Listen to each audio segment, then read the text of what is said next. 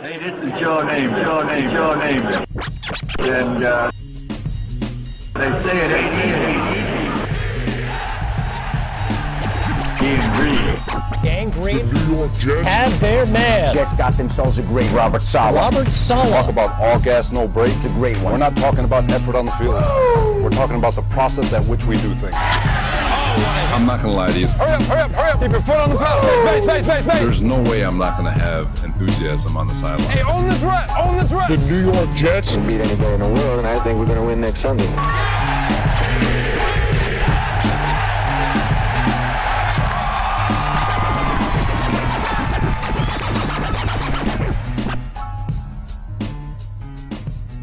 Welcome to the latest edition of the Ain't Easy Being Green podcast.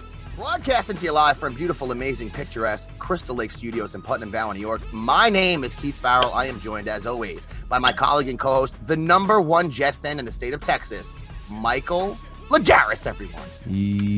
Yo.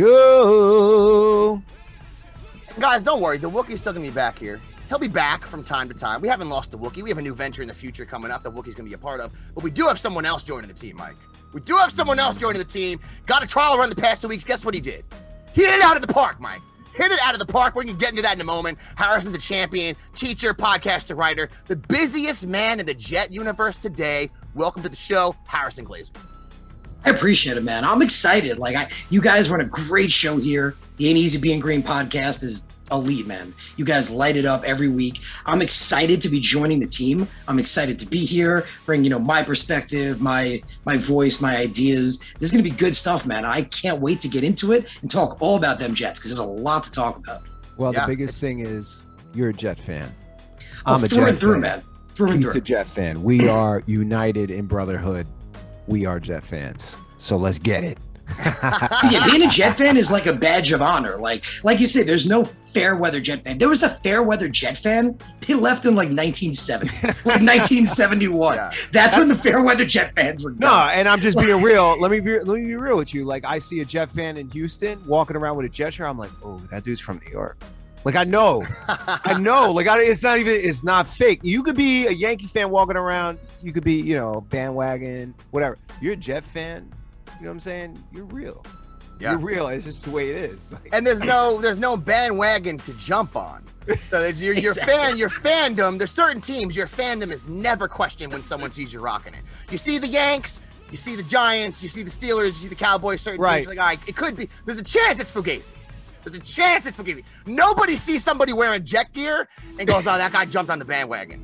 Everyone goes, "That dude's a real fan right there." And Harrison's one of those people joining us on the permanent basis here now, so we're stoked about that. And let's just get right to it, guys. Last week, Union City, New Jersey, Bergenfield, Manhattan, Brooklyn, Bronx. You guys lit it up.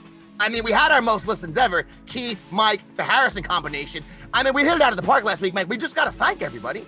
I mean, we got to. I don't know. I don't know what the flood of uh, interest was last week. Harrison was a big part of it. The show was tremendous. So, I want to thank everyone for jumping on board with us last week. Our biggest week ever, Mike. Most Yeah. successful week in the history of AEBG when it comes to listens, downloads, all those things. We'll start switching it over to YouTube. Maybe some people start clicking on the videos, get a few more views, get a few more subscribers. Who knows what could happen, Mike? Who knows what could happen? who knows? But if you guys don't mind, I'm just gonna take two seconds here just to give my little cousin a shout out. Liam Farrell, my little cousin, kudos to you. He's heading into his senior year of high school coming up here. He plays on a travel team for a while now, soccer travel team that's been going around the country kicking butt. They play all over the place. These kids are really, really good.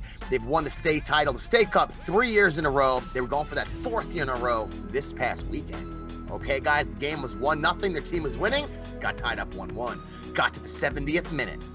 Crunch time. Crucial moments of the game, and this happens right here. Nice little set piece. See a little set piece. Nice pass and booyaka! Top right corner, getting the job done. I see you. I see you, Liam. Knocking that goal in to win the game. Ended up being the game winner. Just watch it one more time. Let's throw it up here again. Oh! Skill, the patience, the anticipation. It's all there. The kid's got it all. Big in the most crucial moments of the game. Liam Farrell, kudos to you. Four titles in a row for your squadron. Kudos to you guys. Uh, number 10, number 12, number 14. Guys played great. Everyone played great. The whole team played good. Number 20, little number 20 out there causing problems for people. I saw what you were up to. I saw you missed the ball on purpose there when the ref bounced it to you. Probably took another minute off the clock on that sideline throw. Number 20, smart guy. But my favorite part, my favorite part of the game was the goal, obviously, but it was after the goal, guys. Okay? Because during the game, a bunch of these little chumps who were rooting for the other team, because it happened to be an away game, were screaming a bunch of things, obscenities, things that were offensive. But when you're 17 or 18, like these clowns, being offensive's funny then. That's funny then. You're gonna grow up and realize how stupid you are. But you don't know that now, so I'll give you a pass, you little chumps. It's cool. But you're yelling at a bunch of things, stupid things, immature things. And then the goal gets dropped on your boys, and this happens. That's right, you got shushed, and you got your comeuppance. There it is right there. So once again, very proud of you, Liam. Very proud of your team. You guys did a great job. Kudos to winning four titles in a row. And always remember, in life, you'll learn this. Those guys on the field talking all that smack, number eight in the other team, pushing people. Then when the ref gets in front of him, he's calling people a pussy. You're going to learn that's the softest guy on the other team. He's trying to present himself as the opposite of that because he's standing in front of his friends. He wants to be an idiot. He's calling this guy this. He's calling that guy a name. He's pushing people. Once the ref gets there, he gets even louder. That's the softest guy on their team. So that's my cousin knocking the game winning goal in the State Cup finals. Woo! In Connecticut, getting the job done, okay? Showing the athletic prowess of the Farrells has been passed on the next generation, all right? Game winning goal, state championship game, that's a big deal. I want to ask you guys. Now, I don't have anything equivalent to that personally myself, okay? Hit home. You killed it there, okay? I can't equal that in my life. And you're only like 16, 17 years old. So, you know, that's kudos to you. But let me ask Michael. I'm going to go to you first. In your own personal life. Now, not everyone has to achieve that level of greatness. It could just be beating someone you hate one on one. We all have those things that in our life we remember as our best sports moment individually if you participated in sports. Mike, what's yours? Oh man, my top sports moment probably was uh, when me, my boy Vernon, and my boy Dave at high school did a three-on-three tournament, and uh, we just smoked everybody in the building. Dominated? Dominated. You just dominated in the low block, Mike, like this, calling for it. just crushed cats. it was it was it was ill, and it was uh it was you know the varsity basketball team. We were younger too. Yeah, we yeah. Just smoked everybody. It was that was awesome. I mean, I played varsity basketball, had a good few moments there, Yeah. had a couple of dunks in games. That was pretty dope. Nice. that, like winning it, and then looking at everybody in my school like What's up now? greatest. Oh, I love it. I, I, that's that's a that's a dope one right there. Harrison, what do you got for us in your life? Your be- your best athletic achievement, or just your best sports moment in your own life? And that's an easy one for me. I mean, it's not football. I mean, ironically, even though as much as I love football, I wrote an article about it last year when I was telling my story. I actually, interestingly enough, and it could be one of my stories, I actually walked on to Stony Brook's team. And I actually went from not playing sports, you know, at all. Like I wasn't playing football. I played in my freshman year. Uh, I, I, I was kind of like I was a big guy, but I wasn't the strongest. I was playing line, but I wasn't the best at it. Like I remember like playing offensive line and not being able to get the assignments right Yeah. and not knowing like th- those guys are so smart. They don't get enough credit. Like they really don't. Like the, the backbone of teams. And I remember the coach just turning me around, like literally coming out in the field and just turning me around and go, okay, your job is to now get to the quarterback because that that'll be easier hopefully for you. Oh, but that's awesome, man. yeah, but moving on from that though, my actually my favorite baseball uh, memory is actually from baseball. Like I remember being in, I played travel baseball when I was younger, and we were in the championships, we were in the playoffs, and it was like the perfect situation. Like I wasn't as good as football, but baseball was my sport. Like I was a power hitter, I always batted cleanup. That was my position. Literally couldn't be more perfect. We're in like the bottom of the final inning. And we're down by one run. There's a guy on third. We have one out. I'm up to bat. I just knock it not, not too hard, but just enough that it goes over the infield, but in front of the outfield, because that's all I had to do. Exactly. I get to first. I just remember getting to first and turning around, and everyone is charging at me, and all of a sudden I'm being lifted up, and they're going, Harrison, Harrison. And then the coach gives me the game ball and tells me I earned it. Like that, that was without a doubt my greatest sports. Oh, that's that's that's, That's sick. Awesome. Oh, I never. You can't. And those are the type of things, man, that just stay with you for your whole life. game winning hits, game winning moments. My cousin's going to be 40 one day. Maybe he'll go on and have a great career in soccer. But that moment he had last weekend is going to probably last with him. Guys, me personally, I don't have anything that can equal to your playing on Stony Brook Harrison or a legendary hit in a competitive game. I've had a few, nothing where my, my team mobbed me. I wish that happened. But I do have this, guys. I do have this. Michael Garris knows me and all of our friends used to play this pickup softball game every weekend for about six or seven years. Oh. And in the World Series, the Willow World Series, guys, three game series, game three, bottom of the seven, bases loaded. Chris Schleich, I cannot wait for you to hear this podcast right now. You served one up, full count, and I put it in the water to hit a grand slam to win the World Series. Okay, Harrison, I got mobbed by my friends, got beers dumped on my head as a 21 year old man, and nothing is better than defeating your friends. Nothing in the world, maybe besides the Jets winning a Super Bowl, okay? Second to that is beating my friends at anything, and they all know that. Okay, so hey, look, my cousin's got a great achievement. Harrison's got a great one. Me and Mike, you know, we got ours too, but that's why we love sports, guys. Moments like that. And we're, we're hoping, and with the Jets here, we're hoping 2021, we're going to get some of these moments with one Zach Wilson. Yeah. Are we not, guys? Guys. And guys, OTAs guys. has popped off, and I'm going to let Mike just take it because Mike has been loving him. Harrison's been tweeting out about All him left and right. Go Oh, ahead, Mike. Look, look, look, look, look, look, look. Uh, and again, I don't want to go beat a dead horse. 2018, I didn't want Sam Darnold. I wanted Baker Mayfield. We didn't get Baker Mayfield. We got Sam, whatever. This year, I wanted Zach Wilson. Keith knows it. Everyone, I wanted him. That's who I want. I didn't want Trevor Lawrence. I want Zach Wilson. He comes in. He doesn't look like a rookie. He's executing. His numbers as of today in OTAs 83 for 108. This is by um, Mr. Matt O'Leary. Thank you for the stats. 83 for 108, 76% completion percentage. I understand it's OTAs. He's completing 76% of his passes. 13 touchdowns, one int, and that int wasn't his fault, and which Harrison will, will uh, talk about here in a second. Yesterday was his best day. He was decimating Keith, killing it, killing it, killing He it. was. So I'm like so I'm not playing. Like he was lighting up the defense. Okay. The exact quote, actually, which was beautiful, was Zach Wilson doesn't look good for a rookie. He just looks good. Yes. Period. Yes. He was connecting with Elijah Moore multiple occasions. He was connecting with Keelan Cole. The Yeah. grab that you tweeted out, Harrison. I, I had to rewind it a couple times. I said, "What the? It's heck? Whoa. Nice. Okay. Now, again, let's not get all our panties in a bunch. Let's not get all ridiculous. But what I am saying is this the fact that, oh, he plays at BYU, he plays against bad competition. He's playing in the NFL right now, lighting it up in camp. So, next step, let's see with the pads and then absolutely the game. But so far, you cannot be not excited as a New York Jet fan. Harrison, please take it away.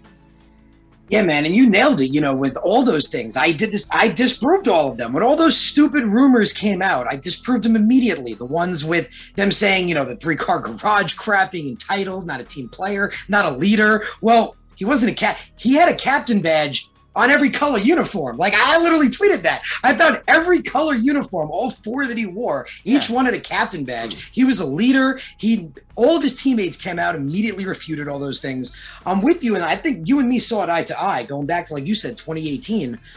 I wasn't on the Sam train either, and primarily because I didn't think we were going to get him. Like it was projected that we weren't getting him. I was originally actually Lamar Jackson was my guy. Like Lamar Jackson was totally my guy. Loved him. Big ACC fan. Watched him a lot. Same reason I was big on Mekhi Becton. But I knew there was no way we were taking him at three. Like I just knew that wasn't Yeah, happening. Like, yeah. Like I wanted Lamar Jackson, but I'm like that's not happening. So I got all aboard the Baker train. Like I was all Oh, I was the all Baker on train. Baker. I was Oh. ready. I was yes. reading articles of his character and his leadership and everything, and I was like, "This guy's gonna be freaking great." I'm ready. I was the stupid, the stupidest thing. I was running around saying stupid shit like "Bake me a cake." I was running like "Bake me a cake." Baker's our guy. Like stupid things. Like I was all excited. I was hyped. I know, I know. With a flag, I sent pictures of him just putting the flag in the Gillette stand. I, I remember amped, son. I was telling Keith, and then Want that in New York? Like you want those giant cojones? then Yeah. those stories started coming out. that The Browns wanted big. I'm like, Uh, what?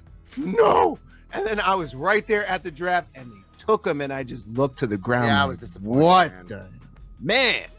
Yeah. and like, That you was, know it was it was shocking and it shocked everybody. Yeah, we weren't in contact with you uh, at that point, Harrison, but me and Mike that night were not the most excited. Now, what you do as fans, what do we do? You, you draft a guy you're not excited about, you regroup eventually, and you say, all right, let's get behind him and hope Sam could kill it. Um, but the initial feelings and initial trepidation I think you had, Mike had, I had, many Yeah. Jet fans had, proved, at least with the Jets here, to be correct with Sam. He's not somebody that's going to carry the team on his back. He's not going to do it himself. Um, and you hopefully don't have to put Zach Wilson into that situation. But this kid, I mean, this kid, when it comes to just in shorts, like you guys said, um, he's slinging it. Looks efficient, getting rid of the ball quick. A big throw to Elijah Moore yesterday. You guys know Elijah Moore made the one-handed grab touchdown. Keelan Cole killing it. But let's get into one Elijah Moore. First glance, OTAs, first reps, first time out there. What are people saying about one Elijah Moore? It could not be going better. It literally couldn't be going any better. I mean, I was excited when we got him. I remember he wasn't on my radar. I was thinking we'd go wide receiver later, but he's the kind of guy when you take him, you're like, oh, okay, cool. Like, uh, you guys remember I pointed out, we talked about it. Elijah Moore had the most receiving yards in the slot in the most two year last two years, period. Caught every single one of his red zone targets, 25 or 25. Elite route runner, which is kind of like what we were talking about before with the persi- uh, which I was actually going to bring up with Keelan Cole. We can, uh, you know, transition with that uh, as well. But it's interesting. You mentioned, you know, Keelan Cole and what's going on with the starters right there. What's interesting is, and I- I was surprised by it because, you know, Mims is our guy. Like I, I really liked Mims. Like Mims was supposed to be a first round prospect. I mean, I still think he's super talented. I've even said I still think he can be a wide receiver one. Like you watch some of the catches he makes, some of the ability he has. I think he totally has it and he can be that.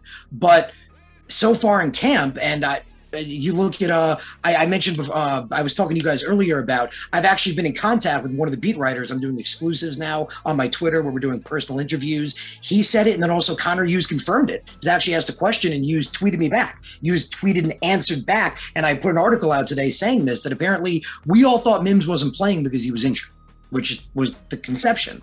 Right. But apparently, according to Connor Hughes and DJ, again, both confirmed it, both saying verbatim the same thing, which is when I was like, okay, that's interesting.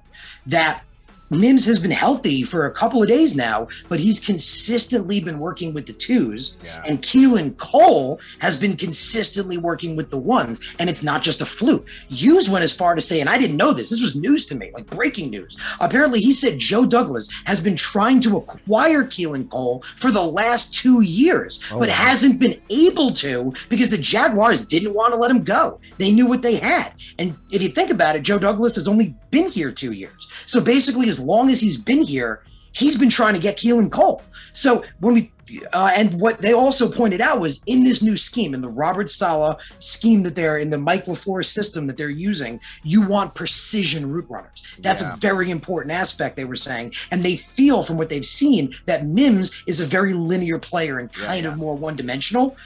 Which again, I kind of disagree with. I like what I saw in Mims. I feel like that route tree can develop, but from what they're saying and what they're seeing, Yeah. Keelan Cole's consistently running with the ones, even though Mims is healthy right now. They like his running ability. And even though they drafted Mims last year, because my thought would be, you know, he's one of Douglas's guys. He just took Mims. Well, at the same time, they just said he's been trying to actively get Keelan Cole, which means Keelan Cole is also one of his guys. Yeah. So it's very interesting to watch that situation to see once they put pads on how that develops. Look, yeah, and you know what, dude? When you started tweeting out about that, not to interrupt you, Mike, I looked into that, and that's all I read was that it seems like, at least thus far, they think Cole's a better fit for what they're trying to do on offense, and that's the word I heard used with, with Mims was linear, with these straight routes, with maybe Yeah, not that's having exactly what I When heard. it comes to was- when it yeah. comes to his routes, we know Elijah Moore is not going to have an issue with that or some of the other guys, but um, I don't know, Mike. Do you think with us having Davis, Elijah Moore, I think they might work something out with Crowder's contract here. He might be on this team next year when we start. And now Keelan Cole's ascension, where does that kind of put Mims here in the pecking order?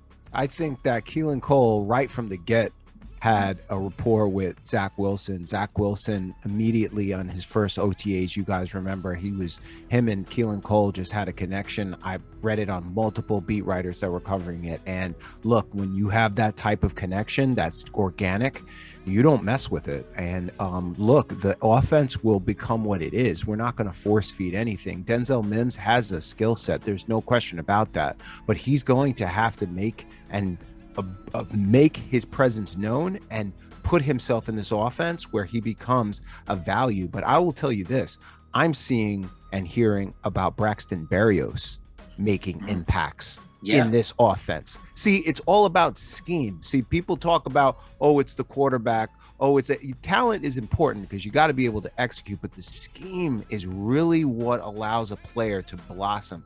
And this scheme fit could be amazing for people like Braxton Berrios and for Keelan Cole and for Corey Davis, who is a spectacular route runner. Remember what we were saying? That's what this is all about blocking, running scheme, and being able to get open when you're supposed to. And I'm telling you this if Mims uh, falls behind a bit, okay, but I'm sure that Mike LaFleur is going to use him as the wet because I'll tell you this he has the same speed that an Elijah Moore and that a a uh, Keelan Cole have. He he's a very fast receiver, and none of them have the length he has. So there will be opportunity for him on third and four, third and two near the goal line to throw. You know what I'm saying? Where he's got certain tools that the others physically just don't. So we'll see where everything falls. But a smart offensive coordinator, a smart coach will leverage their tools, their people, their players correctly. Yeah, you know what I think when you're talking about Corey Davis, guys, we know he's in line for a big target share next year, and we, I think Elijah Moore. I mean, just getting back to him real quick. When you talk about routes, being athletic, fast, smart, there's nothing that kid doesn't really have a weak spot in his game. And and what the reports you're reading is he's not dropping anything, which isn't a surprise. I think it was 98% of catchable balls last year he caught, which is just blows your mind. 84% altogether, and he had 86 catches. He only played eight games, so it's not like he was. It's not like a guy who you look out there like Waddle and you're like, oh, he had 45. This guy had a ton of targets, caught everything around him. So and he ran a 4.35. So I don't know. I don't know where Mims when this shakes out. I mean, Harrison's going to be on the inside beat for us here, but when this shakes out, man, I'm very interested to see where Mims falls in the pecking order. I really, Yeah, really am interested to see where that falls, man. Yeah, no, I agree, man. And kind of like what uh, what Mike pointed out, you know, with where, where Mims could potentially fall, I think, like like Mike said, he'll definitely be utilized in certain situations because that's what Robert Saleh does. We talked about and Mike LaFleur scheming intelligently, not being the Adam Gase of trying to force a round Yeah. piece into a square hole Yeah. for like 35 minutes and forcing it. He's Yeah. going to use players to their strengths. So Mims Here- will be used. The here- question is, is Mims going to get a lot of time over Keelan Cole? Would be interesting. Now, now I'm going to say something that's controversial because Keith is going to fight this, but I have to bring it up. Um, Chris Herndon has been doing a pretty good job in camp, huh, Harris? He has. He has. No, Pretty Herndon's good been job. really And good. not And what just surprises that, me, Uh, yeah, and not just that, Zach likes him a lot from what I've been reading, and he has been catching the ball, and he has not been dropping it, and he's been consistently one of the top receivers in OTAs. Keith, Is that right? yes, sir. Yeah, Herndon's That been right. good. I mean, I was hoping Kenny Yeboah would step Me up as a receiving option. I haven't heard anything from him. In fact, I've actually heard more receiving from Tyler Kroft, which is very interesting. I would actually say Tyler Kroft has gotten probably as much attention as Chris Herndon has. Honestly, they've both been decent receiving options. So if you want a wild take, my wild take is if Tyler Kroft looks as good as Chris Herndon, well, Tyler Kroft can block circles around Chris Herndon. That's true. I'd like to see Tyler Kroft play more if they both look equal. I mean, Chris Herndon was supposed to be a receiving tight end who just couldn't catch the ball last year, as we know. His second year, he gets a DUI, blows his hamstring out, wasted that whole season. In his first year, he had a couple good games. Don't get me wrong. People act like he was like a great tight end. He wasn't. He wasn't great that year either. So this is year four, and like we said, I'm happy that Wilson and Moore and other guys are doing good in OTAs, and it matters that Herndon is doing good too, Mike. Because when's the last positive report on this kid we've heard? It's been a while. Okay, so I'll, I'll, I'll accept it. I'll file it away and we'll see what happens once these preseason game starts coming because he has been an absolute dumpster fire of a tight end for two years. You can't block and you can't catch. Why are you on the football team? What do you do for the football team to help us? You do nothing.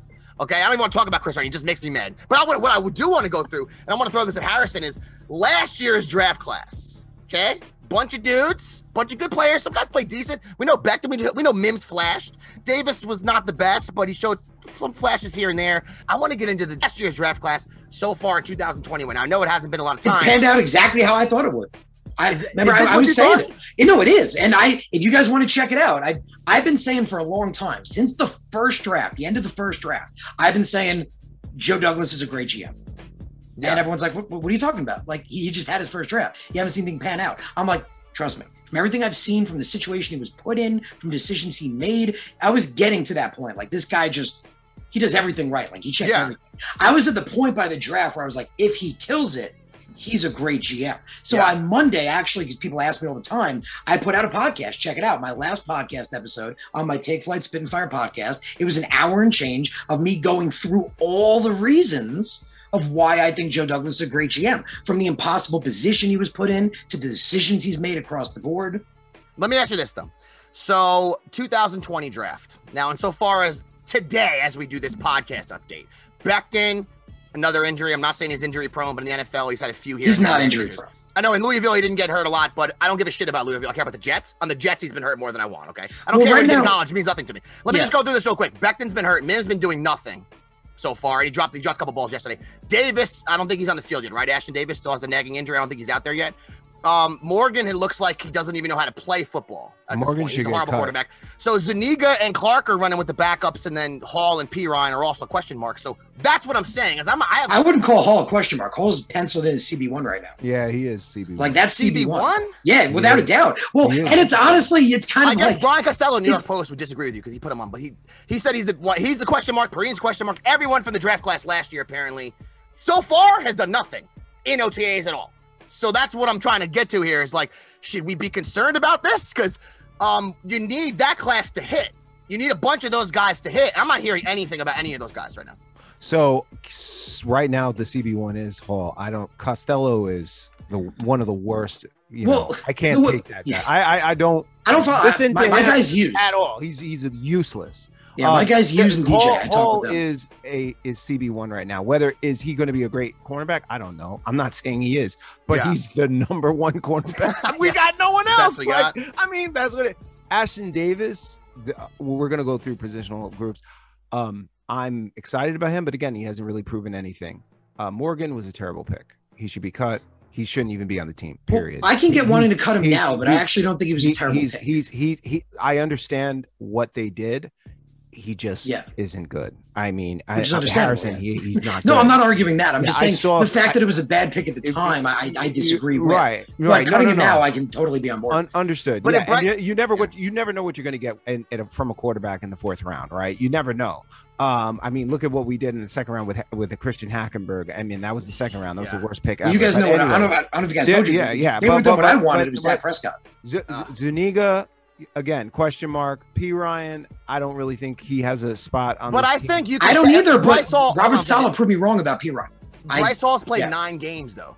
So if someone wants to say he's a question mark, that's not a stretch. I don't care if he's penciled in a CB one or not. He's played nine games as a pro in the NFL, but that doesn't mean he's a CB Well, one. if you're questioning can he get injured again, that's possible because he had injury history in college. That's why he was Yeah. such a late pick. And when that's why he Bryce didn't Hall play till- played, well, so when he he didn't play till the end played, he looked year. like a first round pick. Like Well- people said that. When, Well, when I say when we say question mark, right, Mister Costello puts a question mark. The CB one was taken in the fifth round. That's a phenomenal pick in the fifth round. I think he got it's another a one in the second. It's not I a think he got question mark. this It's year. a hit. Period. I don't want anyone. Well, it's a hit by that That's a bad pick. Like yeah, but hold on a second. phenomenal. Hold on a second. Hold on a second. I I get what you're trying to say, but if Bryce Hall's our CB one by default, he's played nine games, and I understand people thought he played great last year. That's fine. But wh- what is he ranked in the NFL No, cornerback? he's but he's what not I'm in the saying. Well, hold on. For- Well, as a pick for Joe Douglas, it's an A plus.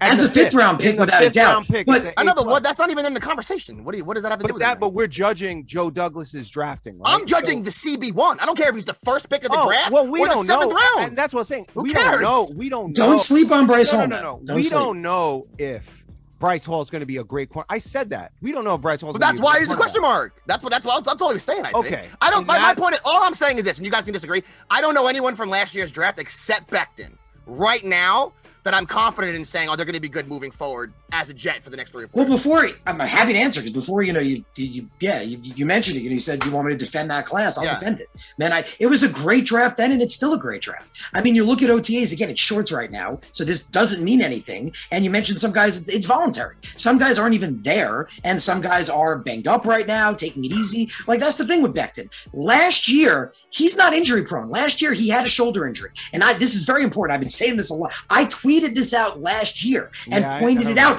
when it was happening. I was screaming it on top of my lungs because I actually had spoken to somebody in the medical staff. They're not there anymore, which is probably a good thing, maybe. But in the medical staff at the time, that I wound up meeting when I was back in 2018, and what they had told me was, and I based on Becton's injury, and I'd looked it up myself and done research, and they confirmed this for me. His shoulder injury. You can't play through that. If you're an offensive lineman that uses your upper body and your arms for leverage, you can't play through that. In fact, they confirmed for me because I looked it up. His injury, if continued to be aggravated, would eventually and inevitably lead to a tear. And that's what I was saying last year that he needed to be shut down, and Adam Gase was forcing him back out. So he's not injury prone. He never had time to heal. The guy's thrown back out before he's ready because the guy wants to play. He was a rookie. Of course, the kid wants to play. We saw guys back in the 90s and 80s. Remember, like their head is falling off and they're walking out on the field. It's the coach's job as the freaking adult and the medical staff to say no. But Adam Gase didn't do that. Same thing with Sam Darnold. Sam Darnold had a separated AC, uh, uh, a separated AC joint last year, which is the same thing as a separated shoulder. Yet they kept playing him. Yeah. Like it's crazy. And I Mims- forgot about when that with Mims- and when- and Gase. And when Mims got time, Mims was one of the top, was in the top 10 in yards per catch. I can't wait to. I'll, def- I'll He was in and- top yeah. 10 in yards per catch. So we he didn't do anything special to your point, but let's see what he does. He now. looked special. He when looked, I, I, I, Well, we just got I- finished talking no about how he might be. We just got finished talking about how he might be like fifth on the depth chart. So I uh, mean, maybe I But get bro, it. we don't know. Becton- We don't know. It's a it is a question mark to your point. Mekhi Becton has plantar fasciitis right now.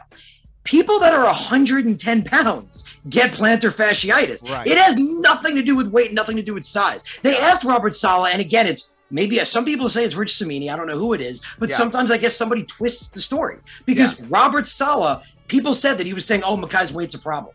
That's not what he said. I listened to the interview. He said if the guy is athletic and agile in this system, he's fine the way he is, and actually shook his head. And then went to say conditioning is key. And some people just focused on the conditioning part. Mekhi Becton is faster and more quick at 370 pounds than guys that are 300 pounds, 290 pounds. That But dude how- is fast. He's quick. But how are you defending Perine? I thought that was a terrible. I didn't And like the pick. When. I didn't I like didn't the pick when they made it. I don't like that pick, and I still I think he should be cut in my opinion. So and here's the then, thing, Mike. And how do you and then how do you support Zuniga? Because there were other players on the He's board. almost like an incomplete. It's funny you you're saying like that, haven't seen him yet, you know, because the kid's been yeah, banged up so much. I don't like it's hard. those two. And Cameron Clark better be a left guard. St- like we heard all this stuff about Cameron Clark. He's one of the guys. I like him. I'm like I'm like this. To this year, you better show up, bro. We Well, here's the beauty. Okay, if you want something quick, and this is so I mentioned before, I'm actually doing exclusive interviews now. I'm talking personally with Uh-huh. uh, DJ, one of the beat writers. He actually mentioned that to me because we brought up Cameron Clark, and this is interesting. I didn't realize this. He said it's very difficult to get a beat on who the starting offensive linemen are in OTAs because he said they're constantly rotating and shifting, and the way they line up with shorts is not the same. So Mm. he said it's almost impossible to get a real beat on who the starters are. So that that's an interesting thing. That he said until they put pads on, he said on offensive line you can't really know for sure, and that's really kind of a direct quote from him. Guys, can I do a quick pivot? I want to ask you guys this. What do you think about Morgan Moses and all the buzz you're hearing about? Oh, the That'd be a hell of a pickup, man. 100%. Hell of a That's a, pickup. that's a no- that's a no brainer, right? If Yeah. no-brainer. Yeah, I mean, if you you sign him, George Fant. I mean, if he doesn't want to play right guard, it's how fast can you walk out the door? Like Morgan Moses Yeah. is amazing, man. Morgan Moses has been one of the top right guards in the NFL for ten years, Oh, and on top big of that, he had his best career year last year. Oh, I want him, man. I don't get why he's not in the building yet. Joe that's big Douglas and me seem to see the same on offensive linemen with Mekhi Becton, with uh, uh, AV, AVT. I'm surprised Morgan Moses isn't in the building already. That's another big I- monster too. That's a big man. Exactly. well. No, exactly. And that's the thing with Cameron Clark. You mentioned I liked him a lot. I said it last year when they drafted him. He was going through last year's draft class.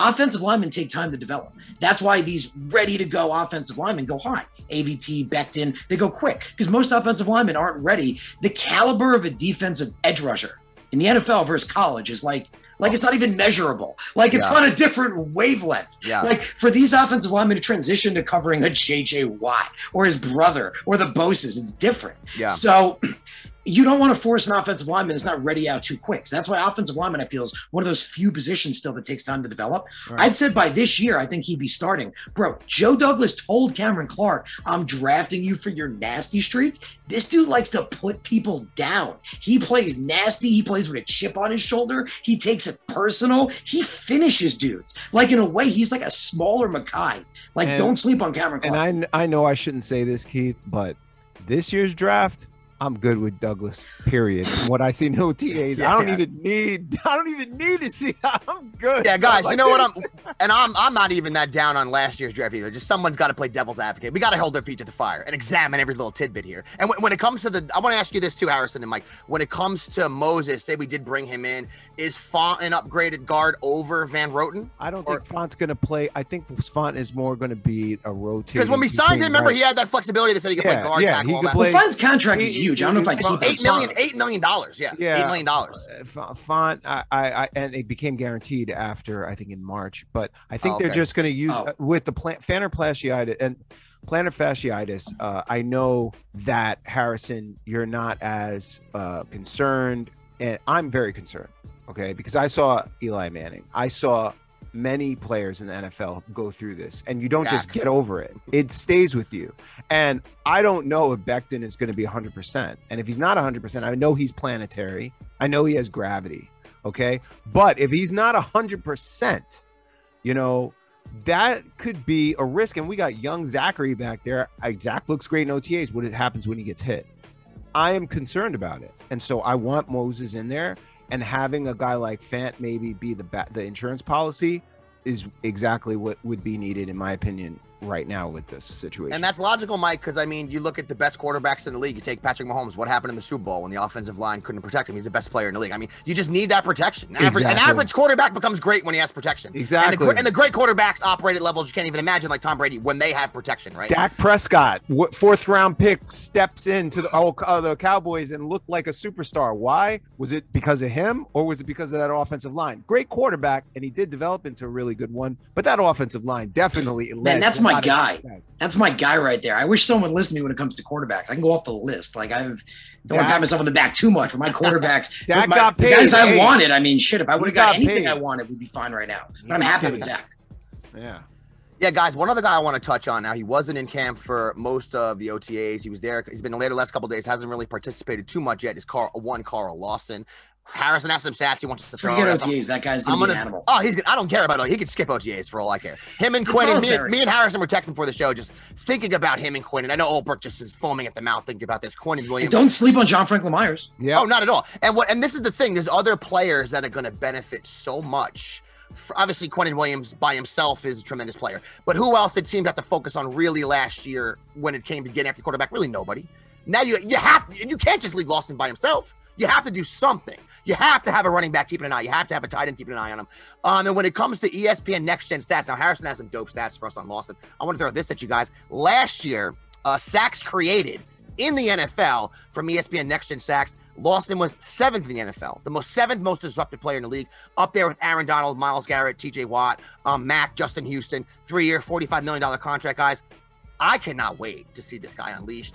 It's been John Abraham, probably the last time, I guess. I guess Calvin Pace we can technically count. You could, by No, default, John you- Abraham, not this you- level. yeah, no, not John Abraham is a uh, Calvin Pace was not at this level. John Abraham was a high end rusher of the quarterback, right? That's the last guy we've had of this at least potential. Hasn't been there for OTAs. I didn't really care. Skip the OTAs. Send the videos in. He's there now. That's all that matters. What do you guys think about the potential of him and Q next season? They, they- let me ask you something. The last time we had a real, un, besides Abraham, a true, true pass rushing attack was the sack exchange, right? I, I mean, Abraham and Ellis were on the team at the same time. I would say they generated Ellis. That was and- exciting. Where Shaun Ellis is one of my favorite pass rushers. Gas Shaun Ellis- Without a question. I would say, Mike, when it comes to the entire defensive Yeah, line, creating havoc, yeah. yeah. the 80s. But I think uh, Abraham and Ellis caused some problems for people because Ellis, underrated player. Um, and if you remember the game when we beat the Patriots up there, man, I mean, God bless Shaun Ellis, sacking Tom Brady right there in the first drive. I love that man. Um, but yo, it's it's been forever, Mike. I mean, Yeah. we have been asking, we hoping, praying to sign a guy, draft a guy, get a guy off the edge that could cause problems. And I heard a lot of Jet fans. I shouldn't say a lot, but maybe guys that aren't in the know as much as Harrison or people like us that just devour all this information. They're like, well, look at all the ceiling. Had that many sacks last year. And I get it. I know that sack total. You want to see a guy rip off 15, 20 sacks, whatever. But that's not what it's all about. I'll make you feel better about it. yeah, go ahead, Harrison. Let them know. Let them know. What the I'll make you feel better about I, I would just want to say, I just want to give uh, one of my predictions real quick, and then let and let go. I think this will be the best defensive line the Jets have had since the sack exchange. Better than the Sons of Anarchy. Better than Ellis and John Abraham. I think especially what you the guy we just added from uh, San Francisco, knowing Robert Saleh's scheme, the guys we already had that were great run stuffers, guys that haven't even been turned loose like John Franklin Myers, right? And then you have a healthy Quinnen Williams who was just coming into his own up the middle, and then Carl Lawson. This defensive line is going to be nasty nasty. Yeah, Mike, you are 100% like 100% right. Like I had a whole podcast episode where we got into the pass rush. Whole episode episode was about our pass rush, how we're going to be getting to the quarterback, which is why I'm going to get into Carl Lawson. Then after we talk about Carl Lawson and I get you hyped, man, you're going to freaking love this. The stats on Carl Lawson are amazing. And that's the point. It goes beyond the sacks. Afterward, I got a fun game, and I think the game is going to get you also excited. so starting with Carl, Law- Carl Lawson here. So like Keith was saying, sacks are obviously crucial. They're important, but there's more statistics beyond that. Exactly. There's QB knockdowns. There's hitting the QB. There's pressuring the QB just in general. And when we look at all those numbers, Carl Lawson is not just elite. He's one of the best in the NFL. So in 2020 alone, Carl Lawson had 64 QB pressures. That was fourth among all edge rushers. Mm. He had 32 QB hits. 32. That's yeah. more than Quinnen Williams and John Franklin Myers combined. Wow. Combined, he had more. Wow. 32 wow. QB hits. In fact, that was second in the whole NFL, only behind TJ Watt. Now, if you hmm. factor that into a single game, because the game is 16 weeks, that means that every single week, Carl Lawson pressured the quarterback four times mm. and hit the quarterback twice. Wow. Every single week. That was a minimum of what this man did. Now, when it comes to QB knockdowns, which is almost almost basically a sack, Carl Lawson had 26 QB knockdowns, tied with TJ Watt for first in the NFL, number one. And when you look at TJ Watt's sack numbers, 15 sacks a season, that's when you realize with Carl Lawson, it's going to translate. But one of the things that bothers me is his tackle for loss stats his penetration numbers are ridiculous. But you would think somebody that gets behind the def- the offensive line that much would have more impact with the tackle. Well, he has loss, the impact, and he, and he doesn't. So it's like he gets back there, but he doesn't actually execute. You know what I'm saying? Like he gets the pressure, he gets a, but you know when it, it's a running back, whatever, you, his tackle for loss numbers really don't correlate to the amount of presence that he has back there because he's getting back to. He's but don't beaten. forget. Oh, Mike, also, I'm going to make you feel a lot better. I got this. Don't forget also, um, he didn't see. I mean, last year was the first time he really started. To be honest, I mean, uh, you looked around most of his career. His first season, he started one game. He was situational. Second year, I think he was hurt. Right, guys, he only played six or seven games. His third year, same thing, situational, got hurt. And then last year, he started 11 games. The whole end of the season, he started basically. Yeah. This is a guy who started, I think, 14 games. He has 20 sacks in his career. So you take that amount of time he actually plays right? Which was situational for a long time. And last year he got the grind all the time. And it is, if you look at it that way, Mike, through that lens, his numbers are even more impressive. Yes. Agreed. Yeah, that's the thing. And again, it's your, if you look at just the sack numbers, it's not impressive. But when you look at 64 QB pressures, when you look at 32 QB hits last year, and then 22 the year before that, so that's 54 QB hits in a two-year span. Like wow. this dude has it. And Mike, to make your point, because you know some people have that fear. I have two amazing, perfect examples for you. The first one, Leonard Williams. When Leonard Williams was here, we kept saying that he's a great player, great motor, the ability's there, but the numbers weren't. Well, it translated when he went to the Giants. And another great example is Shaq Barrett. Shaq Barrett, I think, is the perfect example because when Shaq Barrett was with the Denver Broncos, oh, he wasn't, yeah. he wasn't putting up big numbers. He was putting up one and a half sacks, two two sacks. Yep. But what's yep. interesting was PFF was rating him as an 81, an 82. How many guys you know with a 1.5 sack that is an edge rusher that gets a rating that high? You're like, absolutely that's crazy. right, and that's that why I wanted shows. him. Yep. Mm-hmm. And then when he because he had that ability, I wanted him too. Yeah. But because he showed that when he went to Tampa Bay, yeah, that ability exploded. That's what I'm thinking is going to happen with Carl Lawson. That's, Keith, that's my perfect example. Keith off the map. Like it was off the map. 19 and a half sacks. He, he almost had 20 sacks. Yeah. Yeah. That's what I'm thinking Carl Lawson's going to happen. That a light's going to go off. So, already, I got a game for you, Mike, and this is going to get you hyped. Okay. So, last year, the Jets had 31 sacks. That's it. 31 sacks in the whole freaking year. Mm. Now, based on what I just told you about Carl Lawson, I think you might agree that 10 to 15 sacks isn't impossible for him.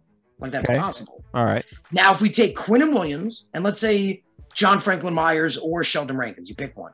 The two of them together should be able to get about 15 sacks. That's seven, Yeah. eight each. Yeah, Right. Quinn had seven last Well, year. That makes right. sense. That's 30 right there. So our sack total from last year was just equaled by just three guys. Now we factor in either Sheldon or John Franklin, because whichever one we didn't factor in before, that's probably another five to 10, I would say. And then we take everybody else Foley, Shepherd, all the Huff. Oh, That's we might be probably another 10 50. altogether. We could be looking That's what I'm 50. saying, bro. We're looking at Oh, 50 to son. 60 sacks, man.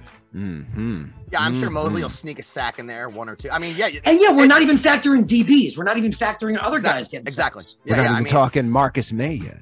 We're we're We potential. could, be in the, May, we could be in the 50 60 range. and we're going to talk about our boy Maye in a second, guys. We're going to get into that. Marcus made a couple sacks last year. Um, the basically the only thing Jamal Adams could do is sack the quarterback. We'll that down in a second. But yeah, I'm excited. One another guy I want to toss to you here. Now we have a sleeper cell that Harrison's been keeping an eye on here. Oregon State, the highest. I think it was the highest undrafted contract the Jets have ever doled out. Is, is that correct, for a cornerback. It's actually For a corner? forget the Jets, not not the Jets. Any it's the highest, yeah.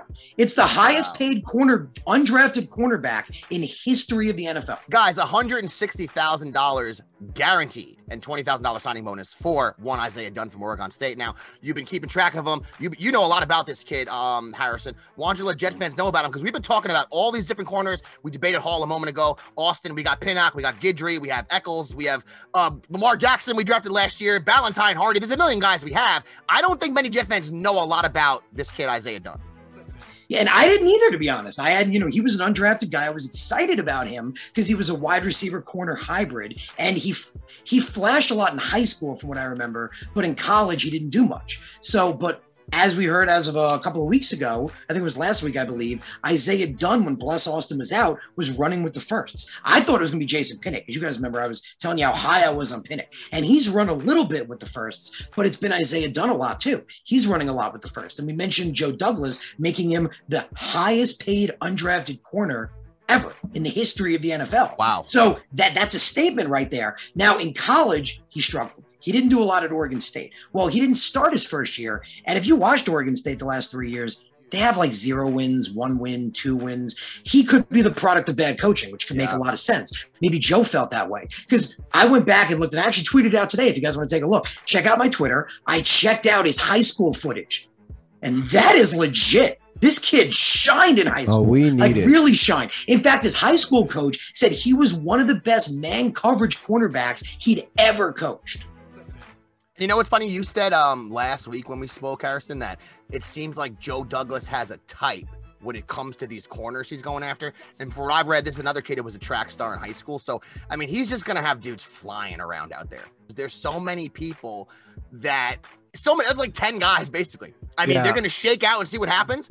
And um, by the time we start week one, very interested to see what this depth chart looks like. I'm telling you, corner. and and the guy corner, yes, the guy, the undrafted guy I have my eyes on is Hamilcar Rashed Jr. That dude, Keith, he's the dude. Remember when we did the undrafted cats, and I was like, son, cat 2019. there that got like I forgot how many sacks he had. He had like 15 or something wild.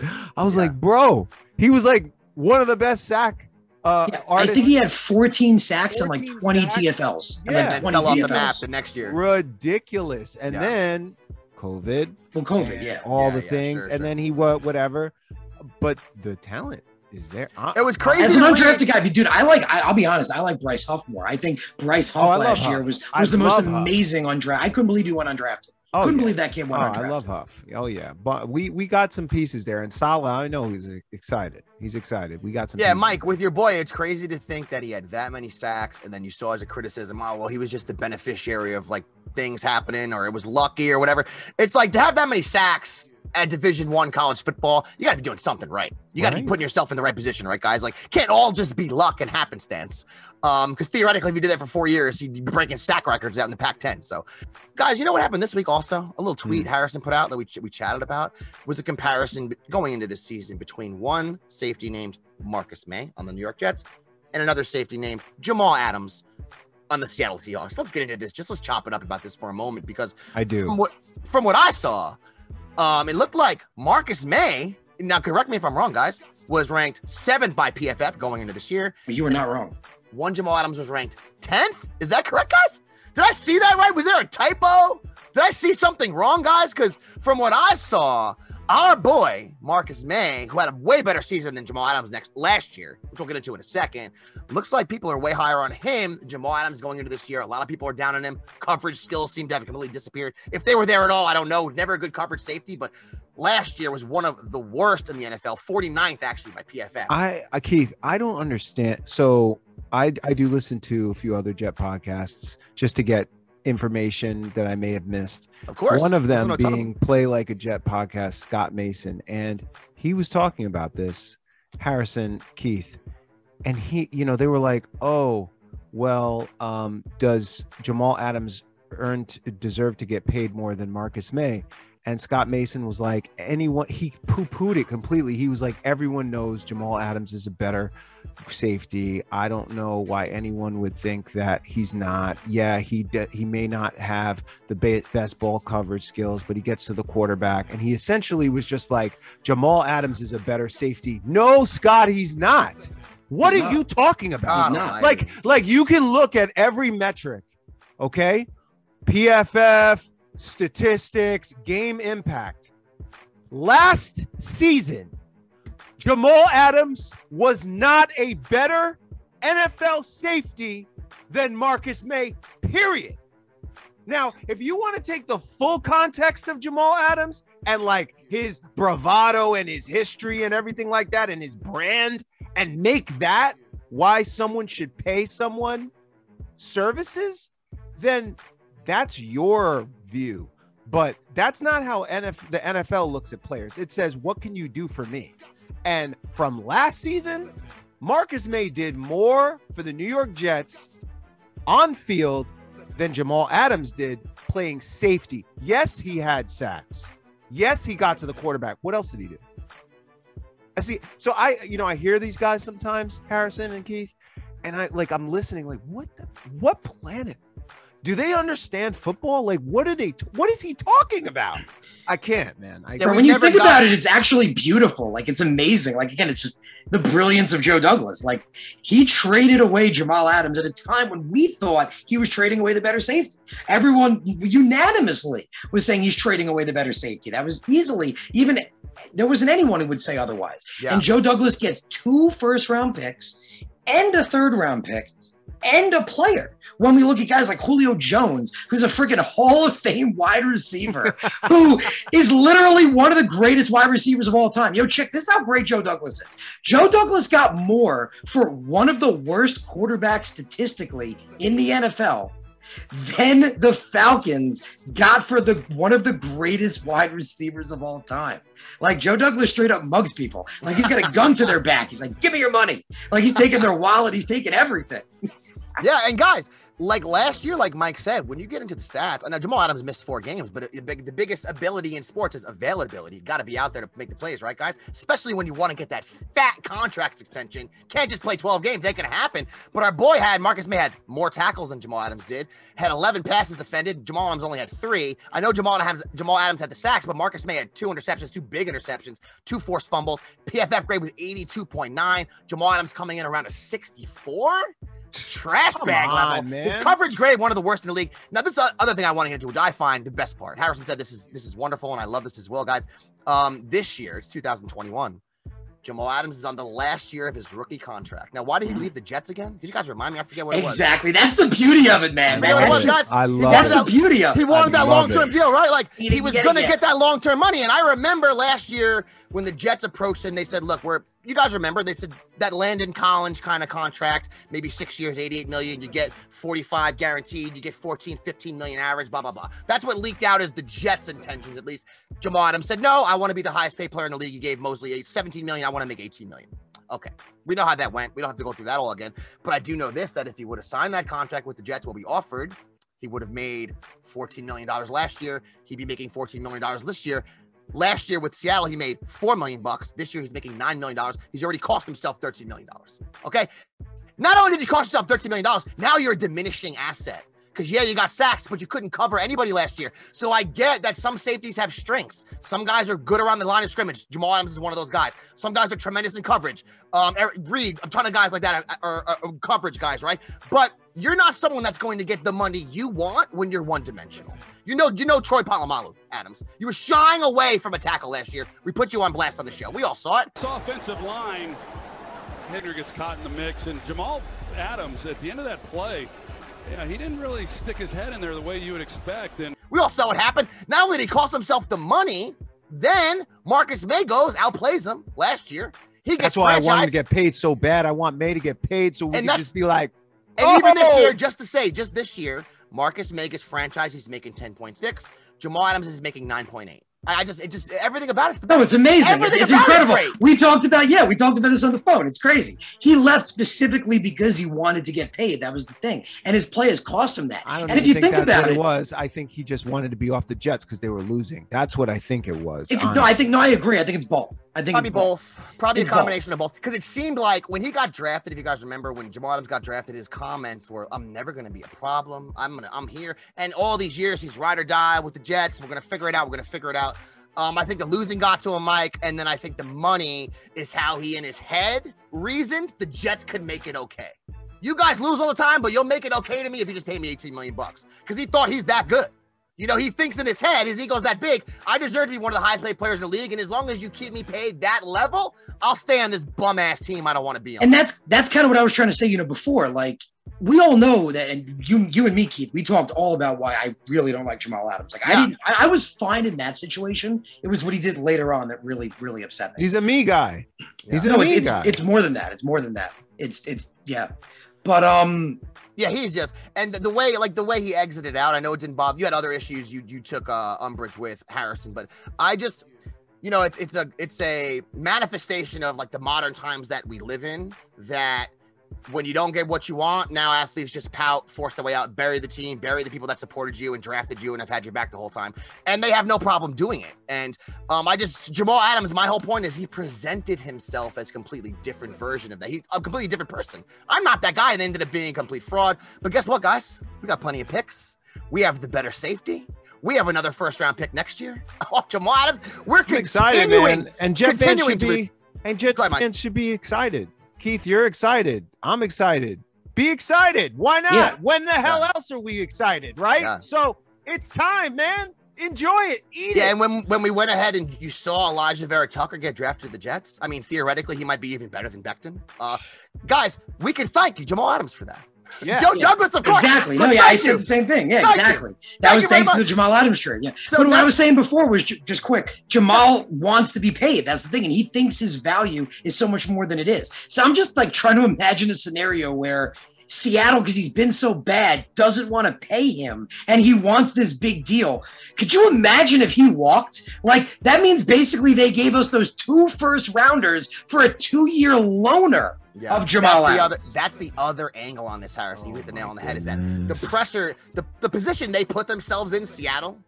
It's like you go out, you spend 100 G's on a car. You drive down the road and you're like, oh my God, I bought a lemon. Like, you can't tell anyone. You're so embarrassed. You're like, I have to fix this car. I can't tell anyone I just wasted this money. They have to figure it out with him. You know, they they really Yeah. they really put themselves in a tough spot because they gave up the amount the amount they gave up. I mean, good quarterbacks are getting traded for less. You mentioned Julio Jones got traded for less. Exactly. Um, I mean, tremendous players in the NFL have been traded for less than Jamal Adams. So don't get me wrong. When we traded him, his value was very high and he was a good safety. He's, he's, he- I'm not saying Jamal Adams is a bad player or anything like that. I'm just saying, like you said, where he thinks his value's at and where it is in 2021. I don't think those things are matching up in real time. And how we know that's a fact, still doesn't have that contract. Still doesn't have that contract. Doesn't. Yeah, but Mike, shout out to your boy before that was saying Jamal's so much better. You have to evaluate each position accordingly to how they play. First of all, safety's not a value position anymore. We have to accept that. It's all about having an elite corner that can shut somebody down. Yeah, no, even the most highest paid safeties don't make bank. He he wasn't saying that he's so much better. He was just saying that he's going to get the the bigger contract because he's the better safety, and he was saying He's it in a way. He was saying it in a way that was just dismissive. Like, oh no, Jamal, I don't agree. Jamal Adams is a better safety. Yeah, he may not be as good in coverage, but his value is better.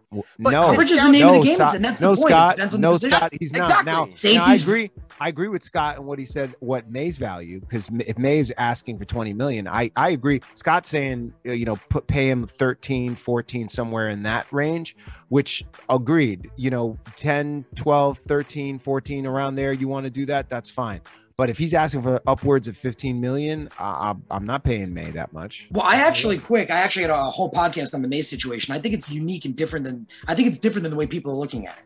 We know Marcus Maye's value. I mean, PFF ranked him higher than Jamal Adams. He's the seventh ranked Saint in the NFL. Again, superior coverage skills, proved Yes. he can play in the Yes. box, Yes. and he does everything. He did everything Jamal Adams does, plus he can cover. So I think Joe Douglas, he's proven it with other guys. He knows value. He understands what Maye's value is worth. My take is it's not the money, it's the duration It's the duration. because exactly because Maye's Yeah. 28 years old. So I'm thinking Maye wants like a four year deal. And Joe's like, hey, you know, I want to give you a two to maybe three. I think that's where the hangup is. Every- that's where I think it's less the money. I feel like all the big contracts now are all three years, unless you're Patrick Mahomes and you sign for hundred years.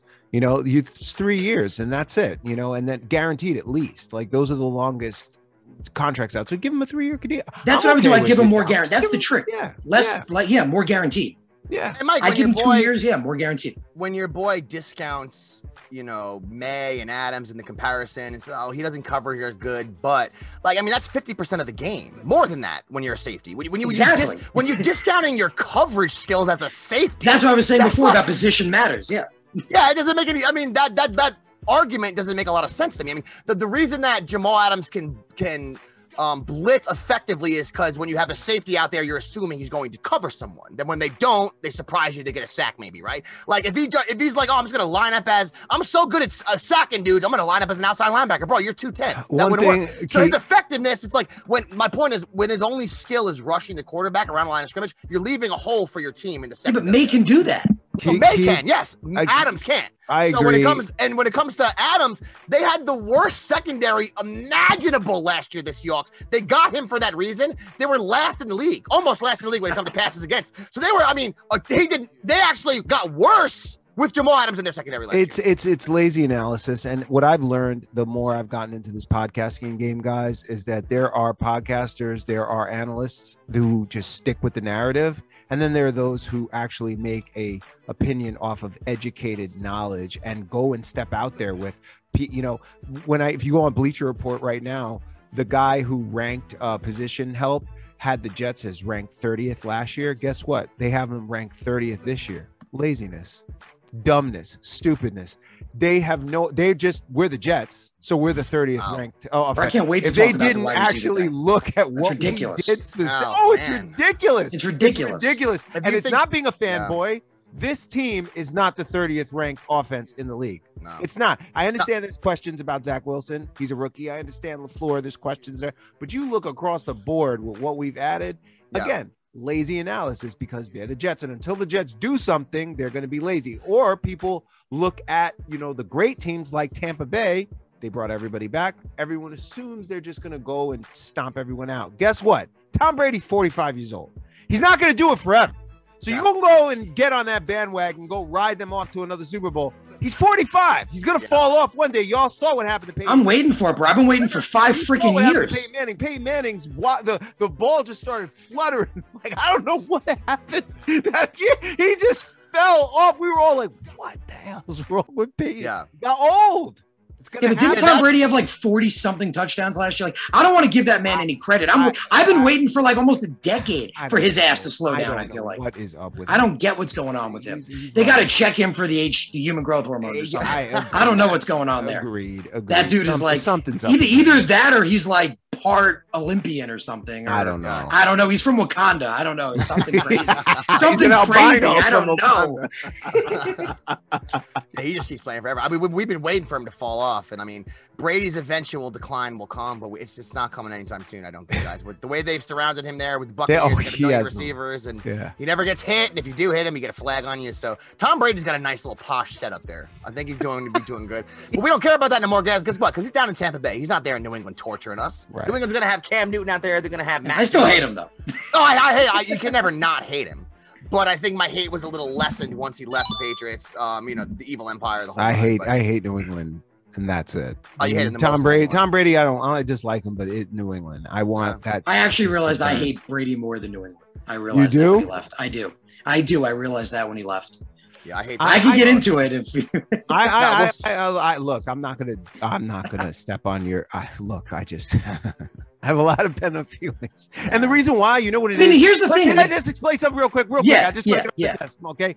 Chipper Jones. I'm a Met fan. Chipper Jones kicked our ass always, but I never hated him. I respected him when he retired because That's kind of what I was gonna say. he he did it the right way. You know what I'm saying? And named his daughter the Shea. Steroid era. During the steroid era, he was kicking our ass, and he didn't do cheating or nothing. And I give it when he retired. I said, Chipper, hats off. You killed my killed my soul, but I respect you.